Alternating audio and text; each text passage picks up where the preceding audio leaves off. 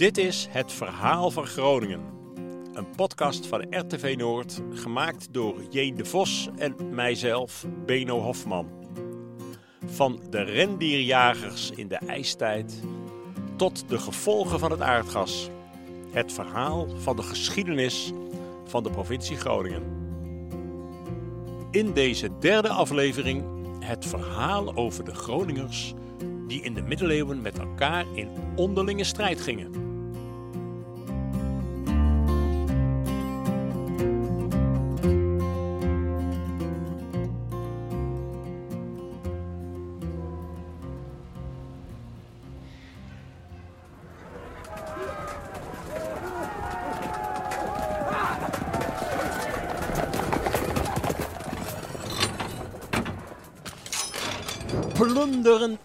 Doodslag.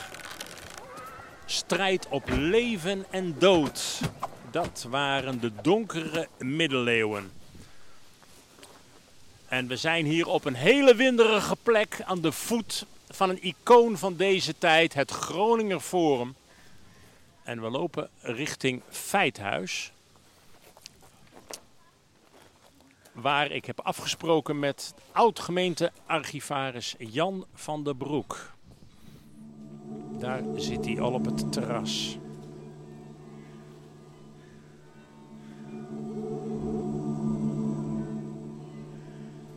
Jan, wij zitten hier op historische grond, hè? Ja, dit stuk van de stad, we zitten achter het Feithuis. Ja. Dat is een, eh, een plek die onderdeel is van een, eigenlijk een groter complex. Dat eh, al heel vroeg, ik weet niet precies wanneer, eigendom is geweest van de koning. De koning van Ja. het Duitse Rijk. En dat landgoed, dat is in eh, de 11e eeuw, is dat door de koning geschonken aan de bisschop van Utrecht.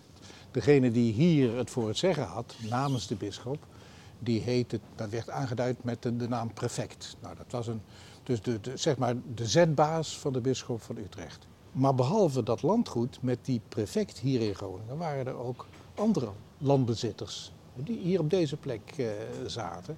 Hier woonden kooplieden en die waren rijk en hadden bepaalde belangen.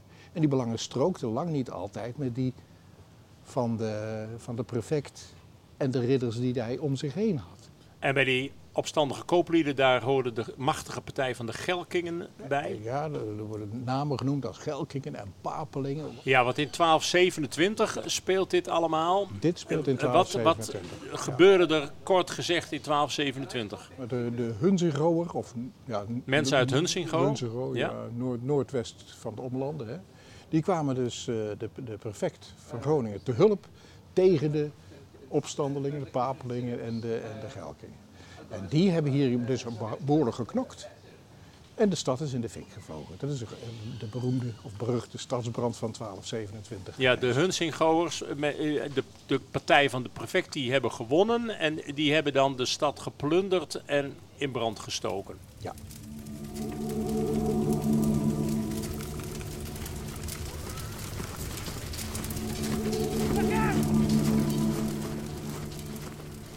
Dat die stad kon worden afgebrand is natuurlijk ook omdat de meeste huizen nog van hout waren Ja, in zeker. die tijd. Hè? Ja, De- zeker. Ehm, wat gebeurde daarna? Want ja, dan is het dus in handen weer van de prefect. De prefect is dan de maar baas. dat Ja. blijft allemaal niet zo.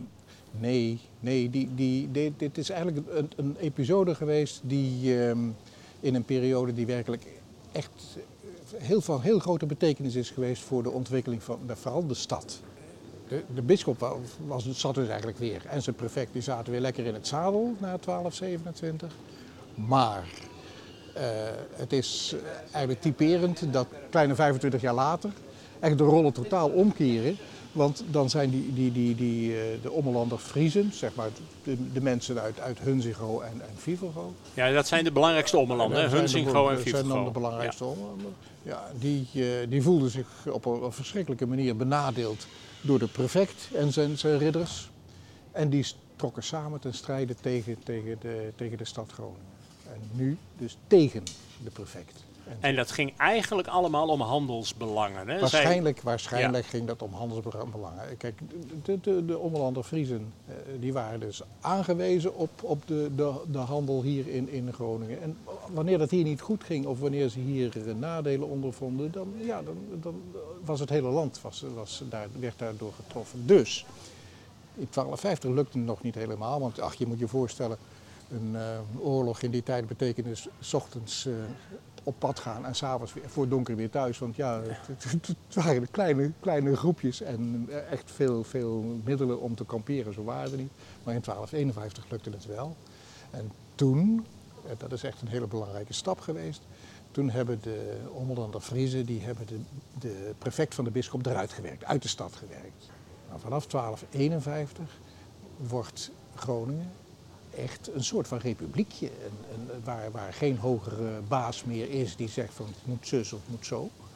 Maar een, eh, een, eh, een plek waar de burgers de dienst uitmaken.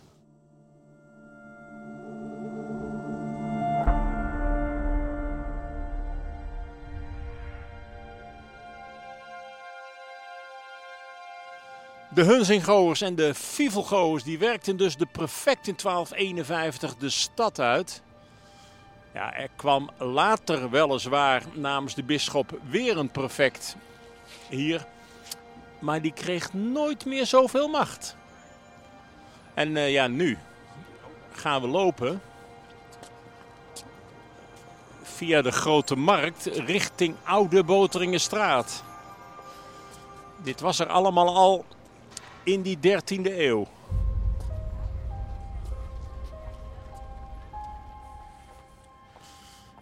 We gaan hier naar de hoek van de Oude Boteringenstraat en de Broerstraat. De Broerstraat waar het academiegebouw is. En daar zien we een kolossaal pand. En dat is echt een, eh, een statement, zou je kunnen zeggen, van de rijke en machtige burgers uit de 13e eeuw. Dit is een oud steenhuis. Het heet tegenwoordig het Kalmershuis. En het is uh, werkelijk uh, kolossaal, heel donker, donkergrijs is het gemaakt na de restauratie. Ja, het laat duidelijk zien dat uh, de bewoner rijk en belangrijk was. Maar ook dat hij de vijand buiten de deur kon houden. Toen hier, uh, het hoorde vroeger tot het, uh, het Wolters Noordhof complex. Toen er bouwhistorisch onderzoek uh, werd gedaan. Toen bleek dat er in die 13e eeuw helemaal geen ramen in zaten. Die er nu natuurlijk wel in zitten. En dat daar allemaal schietgaten waren. En de ingang die zat op de eerste verdieping. Nou ja, die eerste verdieping dat is nu ja, eigenlijk de begane grond zo ongeveer. En op die eerste verdieping, dat komt omdat, uh, omdat het straatniveau een stuk hoger is uh, gekomen in de loop van de eeuwen. Maar die eerste verdieping, daar ging dan een houten laddertje naartoe. Dus ja, in geval van gevaar kon de bewoner die uh, ladder gewoon even weghalen.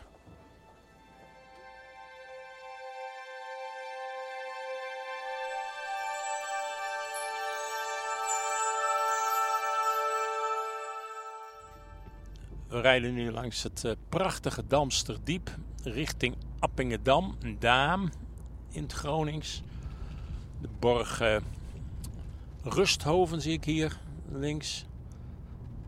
En ook een hele mooie ruïne van een steenfabriek, ook Rustover heten. En dan daar, daar Ekenstein. En nog even en dan zijn we in de hoofdstad van Fivelgo. Appingedam.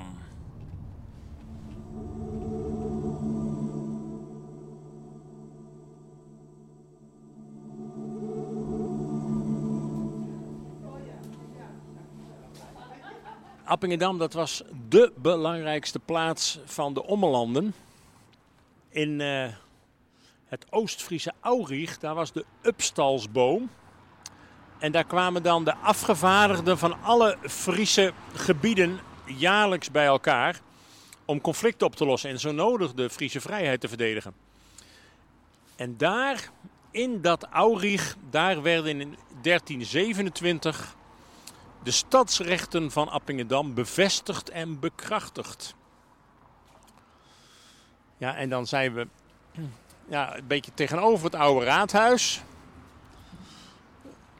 Daar is het museum van de stad Appingedam. En daar lopen wij nu heen. Want in dat museum, ja, je zou het van de buitenkant absoluut niet zeggen, maar in dat museum daar moeten resten zitten van een uh, middeleeuws steenhuis. Weliswaar niet zo duidelijk als uh, in de stad Groningen die oude steenhuizen te herkennen zijn, maar het moet erin zitten. En dan gaan we nu eventjes kijken. De directeur Cynthia Heinen, als die er is. Goeiedag.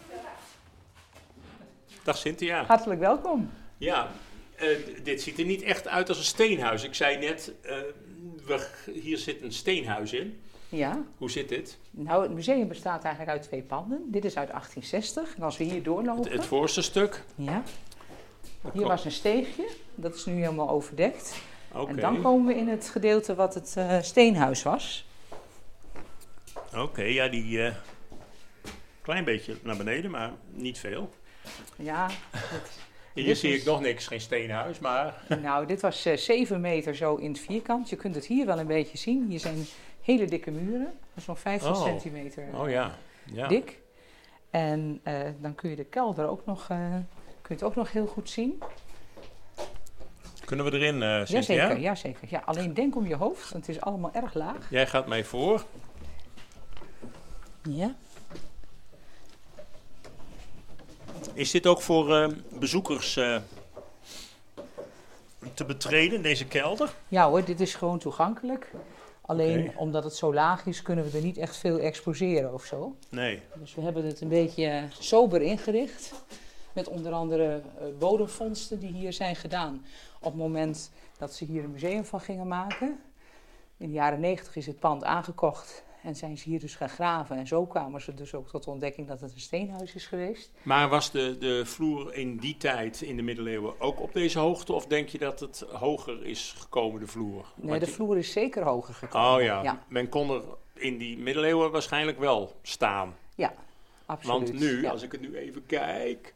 Ja. Nou ja, ik Nee, kan dat- zelfs dat gaat gebukt is al lastig. Maar je kunt ook wel zien, hier is de aanzet van een gewelf. En als je de lijn van het gewelf doortrekt, en dan, dan klopt dat niet meer met die balklaag. Dus er is Oh, wel nee. wat in eh, veranderd Ja, in de loop der eeuwen.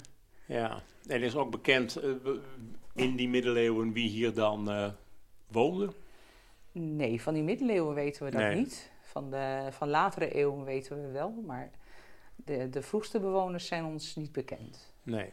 Maar dit is wel een duidelijk eh, teken dat Appingedam in die middeleeuwen een hele belangrijke stad was. Hè? Ja, want we weten wel zeker dat er meer panden zijn die zo'n kelder hebben gehad, of soms nog hebben.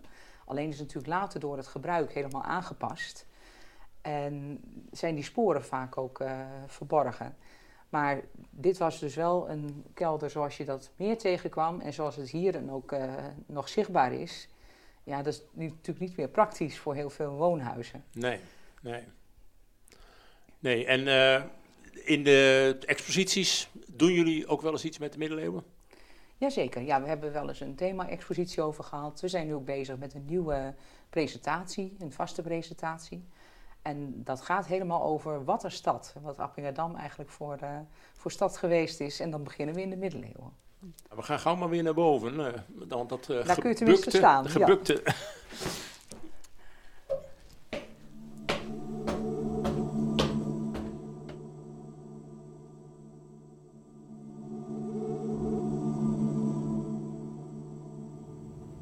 Even kijken. Ja, we zijn nu tussen de stad en Adorp. Provinciale weg. En dan zien we een klein bordje staan. Harsens. Alsof het een dorp is, maar we zien verder eigenlijk helemaal niks. Behalve in het weiland. Want eh, dit is van het Groninger Landschap. En die hebben hier oude sporen ja, eigenlijk weer eh, in beeld gebracht. Dus even kijken.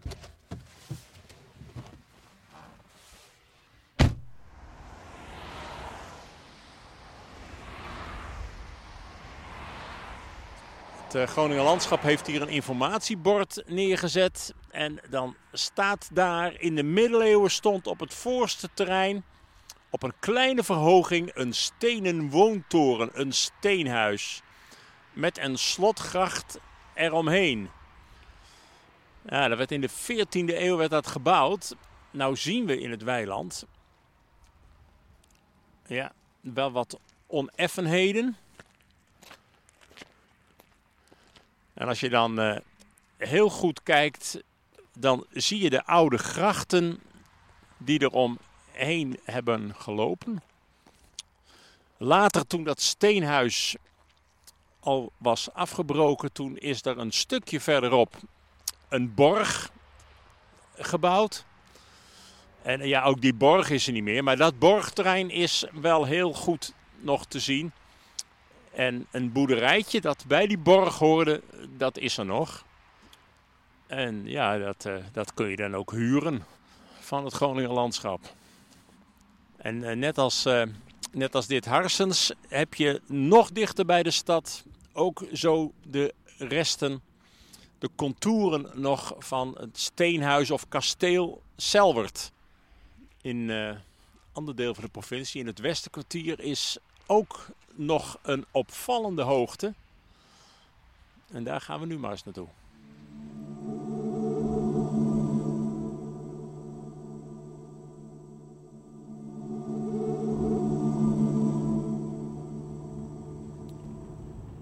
Ja, we zijn nu in, uh, in Westerkwartier. En Westerkwartier bestaat uit een, een paar hele oude natuurlijke ruggen ontstaan in de ijstijd. En daar ligt dan een, een reeks dorpen op. We rijden nu over een van die ruggen richting Marem. Op een natuurlijke rug, daar werden in de middeleeuwen dan ook gewoond. Dus het is ook een logische plek voor een steenhuis. Je moet wel even weten waar je moet zijn. Maar daar de noordelijke ringweg zitten we nu. Daar zie ik een oud kerkje. En daar zien we iets heel bijzonders.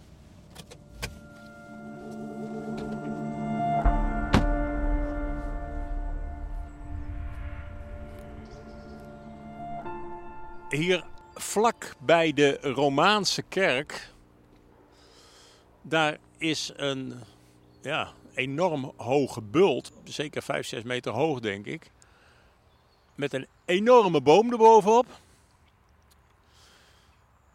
En ja, tot 2012 wist men eigenlijk nooit precies wat dit nou geweest was. Toen is hier onderzoek gedaan.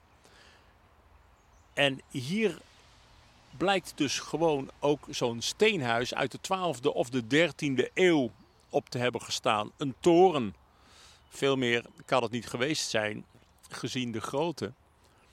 En dat de kerk er zo vlakbij staat, is misschien ook geen wonder.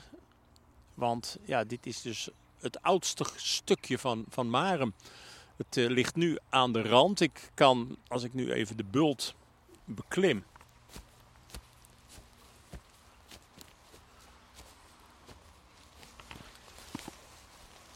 Tussen de takken van de boom door. Dan zie ik daar tussen de takken door de A7. Dus we zitten echt aan de rand van het huidige Marem. Maar ooit was dit dan het centrum. En hieromheen heeft ook een gracht gelegen. Uit de tijd van het steenhuis. Die is in 1930 uh, is die gedempt. Oude Maremers die herinnerden zich vroeger nog dat ze daarop schaatsten. Want dat was natuurlijk bij uitstek geschikt daarvoor. Ja, een van die sporen uit de middeleeuwse steenhuizen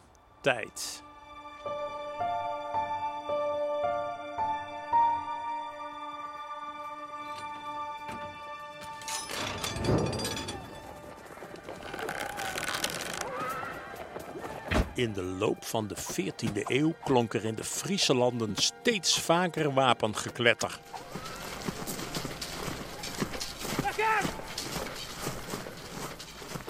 Meestal wordt dit aangeduid als de partijstrijd tussen de Schieringers en de Vetkopers. Die namen zijn afgeleid van de machtige kloosterordes van de Cisterciensers en de Premonstratenzers, waar de oorsprong van de strijd lag. Maar meestal bepaalden bloedverwantschap, vriendentrouw en eigenbelang voor welke partij iemand koos.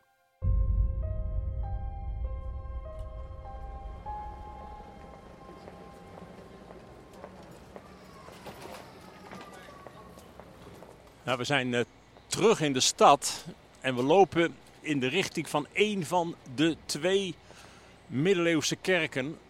De A-kerk, of de Der A-kerk. Ziet er natuurlijk niet helemaal meer uit zoals hij er in de middeleeuwen uitzag. Als de strijd uh, te heftig werd, dan zochten de ommelanden steun bij de stad door verbonden te sluiten. En dat gebeurde best veel. En uh, daar speelde de A-kerk speelde daar een rol in. We gaan eens eventjes kijken of we ook naar binnen kunnen. Mooie oude bel. Ah, Hallo. een goede dag. Mogen wij hier even binnen? komen? Zeker. Ja? Komen we maar binnen.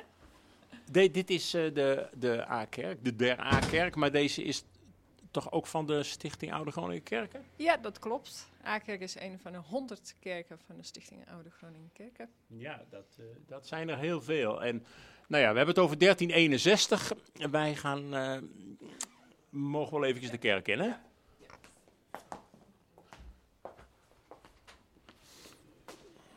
Er is hier een tentoonstelling, maar we gaan nu even naar een stukje waar...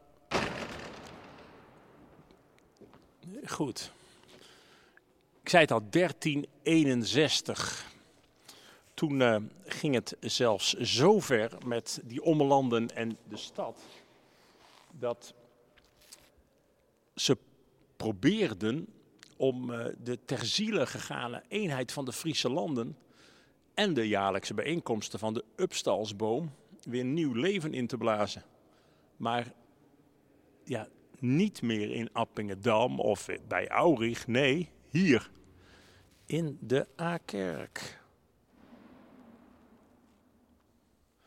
Ja, ondanks eh, die poging eh, om dus dat, die oude Friese vrijheid weer eh, nieuw leven in te blazen. En ook al die andere verbonden van de ommelanden en de stad. Brandde de strijd toch steeds weer los. En voor de kust, daar leden de Hansesteden nogal onder zeeroverij. Die zeerovers die opereerden vanuit Emden. Nou, en toen besloten een, een aantal van die, van die Hansesteden. In 1405 kwamen ze naar Groningen toe. Groningen dat, eh, dat had ook relaties met de, met de Hanzen. En toen eisten ze eigenlijk van de stad dat die zouden optreden tegen die zo zeeroverij.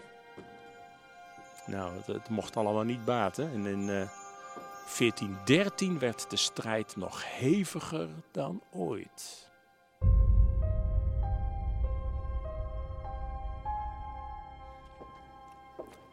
Het begon met een vete tussen twee Oost-Friese hoofdmannen.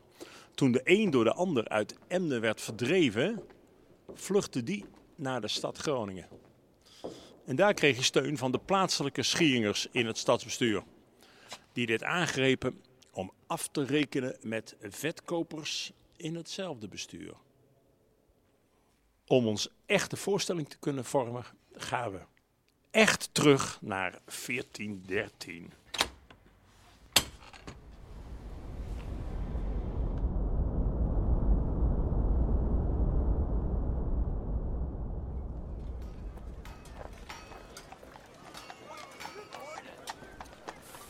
Ik ben hier op de Brede Markt, de grote markt. Ik loop nu richting Raadhuis.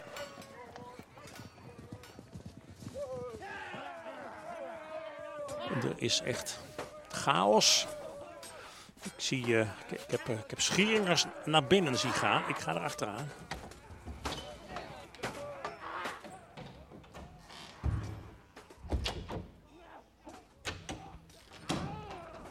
Ik, ik ben nou in het raadhuis.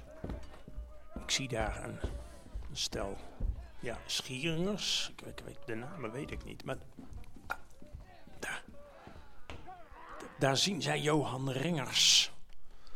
Een van de, de belangrijkste vetkopers. Ze, ze slaan hem dood. En daar, daar, zien ze, daar zien ze nog twee. Ze gaan achter, achter hun aan. Dat, dat, is, dat is de zwager van Ringers, Reinoud Huinge. En, en, en Albert Barels.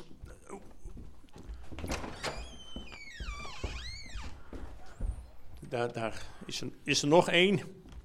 Johan Hekman. En Hekman slaan ze, slaan ze ook dood. En dan gaat het, gaat het raam open. Ze gooien, ze gooien hem gewoon dood uit het raam. Ga, weer, ga naar buiten. Kijken hoe dat, hoe dat verder gaat.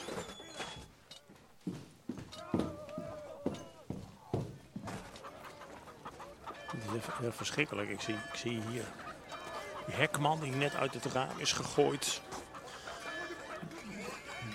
Bloedend op, op straat. Maar die schieringers gaan door. Ik zie ze daar achter twee heren klant aangaan. Oh, die gaan daar, die gaan daar het huis met de schone gevel binnen. Aan de noordzijde hier van de, van de markt. Eens kijken of ik, of ik door het raam kan zien. Oh, nog meer, nog meer. Hendrik en Otto Klant, die worden ook doodgeslagen. Maar het houdt, het houdt nog niet op. Ze gaan, oh, ze gaan achter een zoon van al het klant aan. Wij gaan, wij gaan mee. Oh ja, het, vluchtende broerkerk in. Wiebrand Klant en, en ook een zoon van Johan Rengers. Die zijn ontkomen. Dat was een voorlopig einde van een bloedbad, aangericht door de Schieringers. En zo kwam Koppenjarges in de stad met zijn vrienden en partijgenoten aan de macht. En zij verdreven de resterende vetkopers uit de stad en ommeland. Waaronder ook de gebroeders Onsta. Alle vetkopers vluchtten over de Eems naar Oost-Friesland.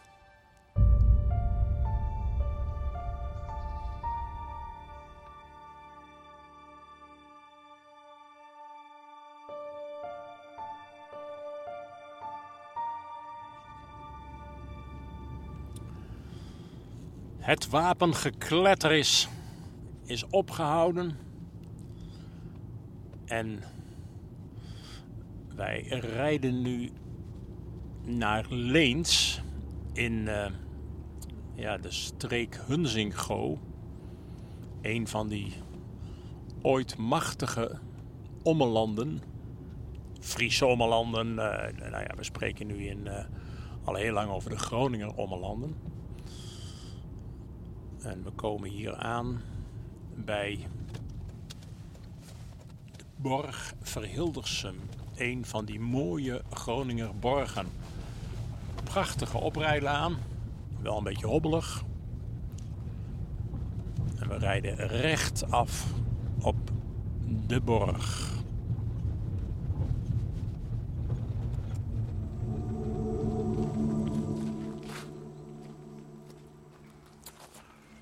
Ja, op deze plek van de borg Verhildersum, daar stond in het begin van de 15e eeuw een steenhuis.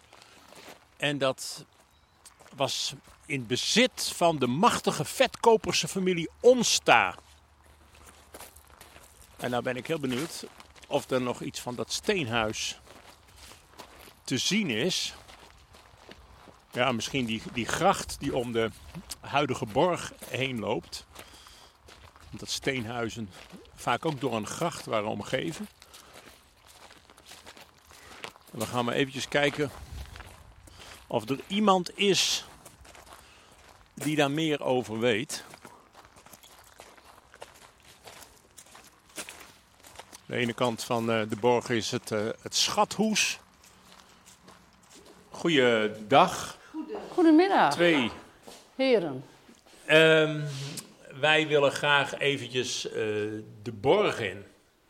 Dat En- kan. Jij bent Janna Smit. Janna Smit. Ja. En de directeur? Nee, de rechterhand van de directeur. De rechterhand. Oké, oké. Nee, wij, eh, wij hebben het over de middeleeuwen. En eh, het steenhuis wat hier gestaan moet hebben.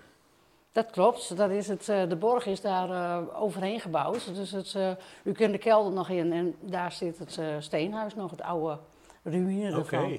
oké. Ja. Ja, kunnen we er eventjes in? U kunt erin. Nou, Ja. Dat jij, loopt, wel even mee, Ik toch? loop even met jullie mee. Anders verdwalen we nog. Nou, dat zal een beetje meevallen. Het is wel heel mooi, hè, met deze leilinden Ja, ervoor. klo- klopt. Dit is het bordes. Gaan we de bordes op.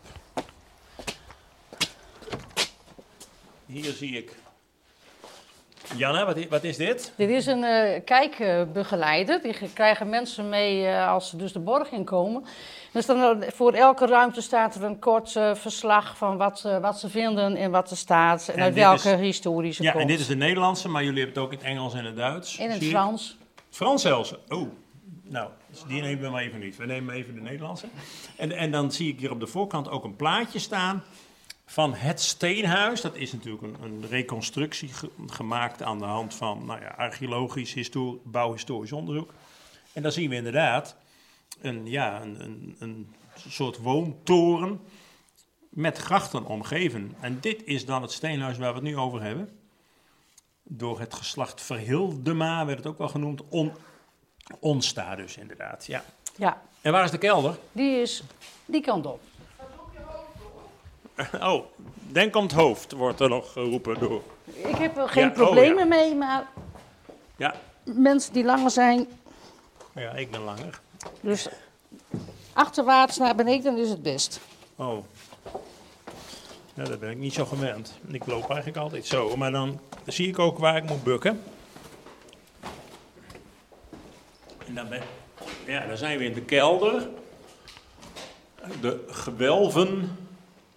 Dit was Ja. een voorraad voor de familie. Ja, maar dit is Even nog niet, bukken. nog niet echt. Dit is natuurlijk allemaal later aangepast. Ah, wacht even, wacht even, wacht even. Hier is de toegang Ja, naar het oude steenhuis. ik zie het. En daar zit dan een, een ja, houten kruis voor. Geen toegang staat erop. Dus bezoekers die mogen niet daar onderdoor kruipen. Nee, het probleem is, het is wel goed stabiel, maar het probleem is, eh, dan moeten we elke keer we gaan afsluiten, er zelf elke keer in om te kijken of er nog mensen achter zijn gebleven. En als er wat gebeurt, want het is wel kruip door, sluip door. Dus daarom hebben we gezegd van zetten er een kruis voor, maar wel licht erbij aan, zodat ze nog wel aardig ver naar achteren kunnen kijken. Want je kunt echt behoorlijk ver naar achteren kijken.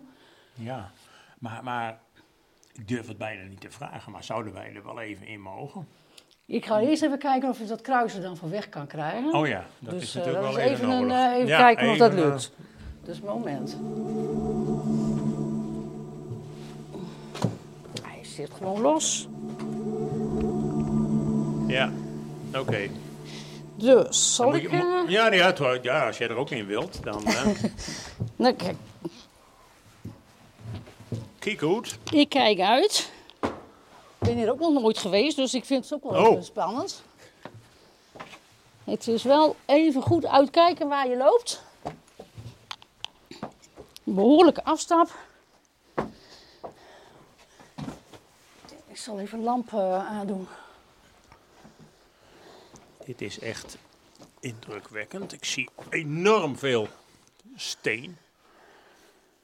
En dat zijn, eh ah ja, het zijn wel bakstenen. Het is, eh, in de 15e eeuw oh, waren de, oh. oh, oh, Dus de muren die brokkelen al af. We kunnen misschien, ik weet het niet of ze nu ze slapen, als het goed is slapen ze nu, maar er zitten Wie? vleermuizen in deze Ik dacht even de familie omstaan. ontstaan Nee hoor, hier zijn water, Vleermuizen. watervleermuizen die bivakeren hier in de winter. Maar die zijn Het is gewoon heel moeilijk voorstelbaar hoe dan dat steenhuis eruit heeft gezien. Wat we in elk geval hier zien, dat zijn enorme klompen steen, zou je kunnen zeggen, met wat gangen daartussendoor. En er zitten ook nieuwere delen in, dat kun je aan de, aan de bakstenen zien, dat het eh, wat, wat nieuwer is. Maar ja, dit is eh, onmiskenbaar allemaal ouder dan de borg die hier bovenop staat. Ja, want op een zeker moment is, eh, is dan dat steenhuis verwoest. En in elk geval moet dat in 1514 zijn gebeurd, want ja, de borg is gebouwd na die tijd. Ja, ik weet het, het jaartal niet precies. Nee, maar Dus, het is eh, na 1514 gebeurd. En eh, ja, wat er nog over was van het steenhuis, daar staan we dan nu eh, in. Want zo ging dat in vroege tijd. Dan gingen ze niet alles afbreken. Ze konden dit als fundament nog heel goed gebruiken.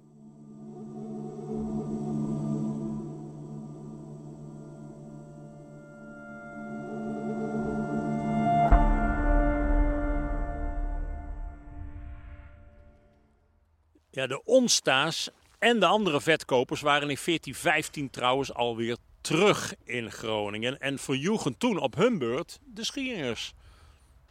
Nou ja, pas in eh, 1422 sloten alle Friezen tussen de Wezer, dat is dus ver in het huidige Duitsland, en de Zuiderzee een volkomene verzoening en in een eeuwige vrede, zoals dat werd genoemd.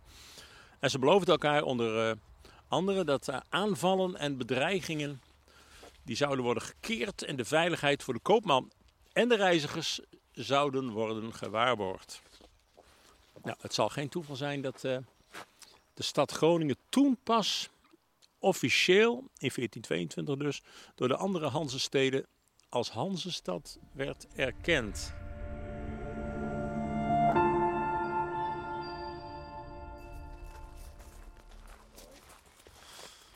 Nou, we lopen weer eh, buiten bij Verhildersum. Het is eh, niet zo dat het er verder helemaal vredig aan toe ging. Want het is zeker dat de stad in 1514 nog een keer afrekende met de machtige Onsta's. En zo werd toen in Sauwert hun eh, andere steenhuis verwoest. En hetzelfde gold misschien wel voor dit hier bij, bij Leens. Toen het allemaal echt wat veiliger werd, groeiden veel steenhuizen uit tot uh, fraaie borg. Zoals, nou ja, hier, Verhildersum.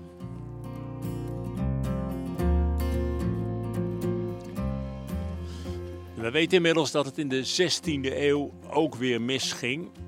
Dat het een echte grote oorlog werd, die 80 jaar zou duren. Maar daarover meer in de volgende aflevering van deze podcast.